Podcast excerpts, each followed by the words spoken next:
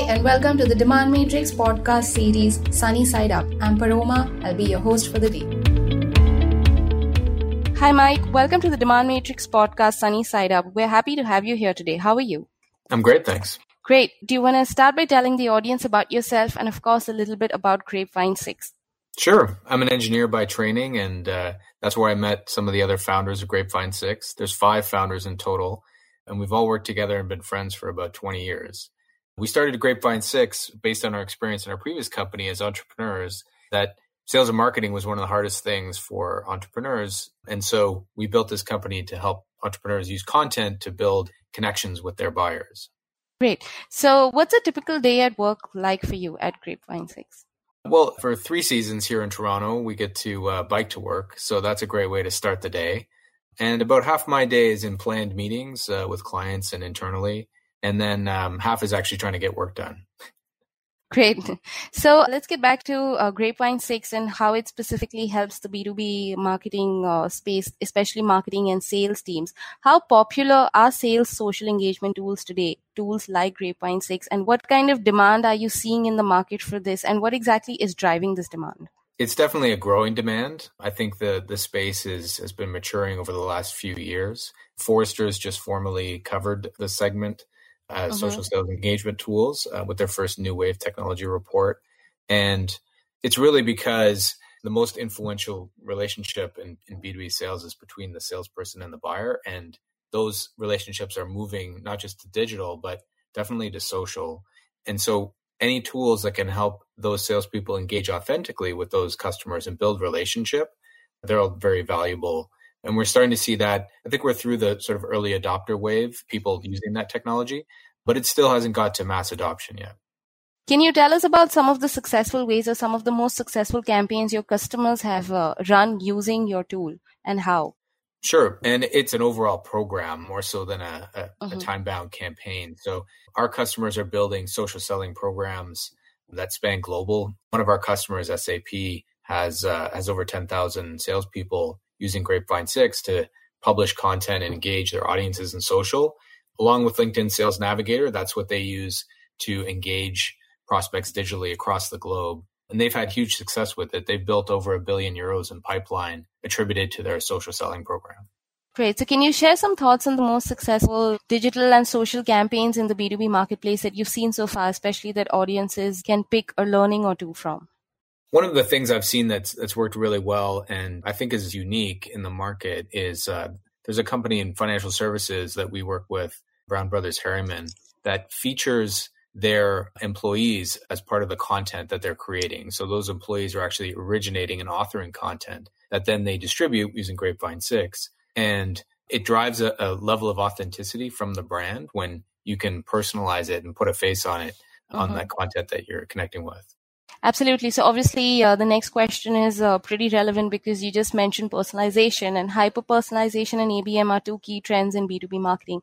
How exactly does uh, Grapevine 6 enable this for customers in this space? Grapevine 6 is designed to really engage and build the personal brand of the salesperson. So we use AI to analyze your digital footprint as a salesperson and recommend content that best matches that brand. And then you can take control of that and change the topics that are most relevant to you. If your territory mm-hmm. changes or if you're going after a specific account as part of your ABM strategy, you can add topics or change the importance of different topics. And we're going to recommend content that's going to drive engagement with those targeted relationships. So it's very, very relevant to uh, to what we do. We mm-hmm. tie content into that personalization. So when it comes to creating a good overall customer experience, especially today when UX and overall customer experience is supposed to be a priority for teams today, how are you seeing marketers and sales teams enable or use innovative ideas to engage their customers and to create a better experience? Are they using tools like this or what are they using? What technologies are they using? What ideas are they using? They are. There's an alignment that needs to happen between sales and marketing, something that's been a trend for quite a while to create a consistent customer experience, not just a memorable and a valuable one, but also to have that consistency across digital channels, self serve channels, as well as sales enabled channels. And the tools that are doing that are really in, in the customer experience space, but also is very relevant to content. So the type of content you mm-hmm. deliver to salespeople, as well as in your self-serve experiences, has to be consistent. And I think the big, the interesting thing that's happening there is not just the personalization, but um, we're seeing a lot more video um, being used by um, not just marketing, but also sales uh, to develop a really engaging format for communicating value. And in this space, what are some of the biggest lags you see when it comes to content creation, especially by marketing teams when it comes to what they're putting out and by sales teams when they, in terms of what they're using for their pitches? What kind of uh, lags do you see? Yeah, some some of the challenges I've seen is eh, well, the adoption of video is is a challenge. So how do you do, especially in regulated markets, which we deal a lot with? How do you make sure that meets all the compliance standards and manages the brand risk associated with distributed content creation? So those are some of the challenges that are slowing some of the progress down. And then I think just trying to personalize at scale. So whenever we've seen success in con- distributed content uh, programs where they're trying to build the salespeople's personal brands. Marketing can't keep up; they can't create enough personal relevant, uh, personally relevant content, and that becomes more and more the demand as the programs do well. Everybody wants to have something specific to them and unique to them. So that's where you need to look at outside tools that can find relevant third party content to help really personalize the experience for each individual. So when it comes to all of this, when it comes to assessing how everything has performed, what kind of data, what kind of intelligence do you see teams rely on most? They're working through engagement metrics, and often it's basically like running a, a digital marketing campaign. So you are tracking the the click through rate and then the conversion rate on the assets that uh, you're distributing. What we're what we're working towards, and what the industry is trying to get towards, is better attribution down to the individual level. So there's integration happening. I think we're still at the early stages, but integration happening with the CRM to measure and understand all of the digital touch points with a buyer across their mm-hmm. sales and buying journey. And then correlate that to influence. So it's very hard. You can't have a simple attribution model that says, I read a post on social or I saw a digital ad or I went to your website or I had a meeting and I'm, I'm going to buy your software. The, the transactions we're talking about are often take 30 or 40 or 50 interactions with a buyer to actually convert to a sale. So that's going to cross multiple channels and you need to figure out how do we do that attribution to know where to invest to invest in our digital experience.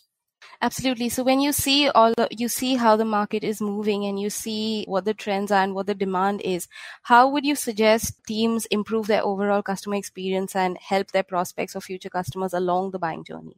I think there's two big things that you can do. One is have more conversations with your sales team and understand what their content demands are.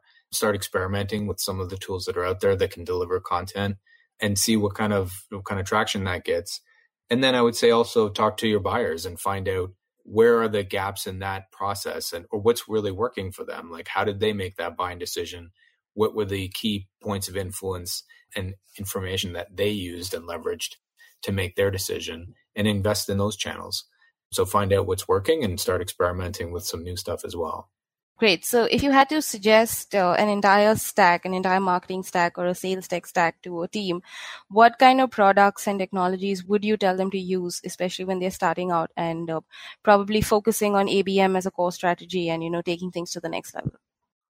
Yeah, and there's a lot of emerging technologies in that space. I think fundamentally you need to have a, a, good CRM platform as a starting point. It doesn't need to be advanced enterprise CRM. There's a, a lot of smaller market players if you're just starting out.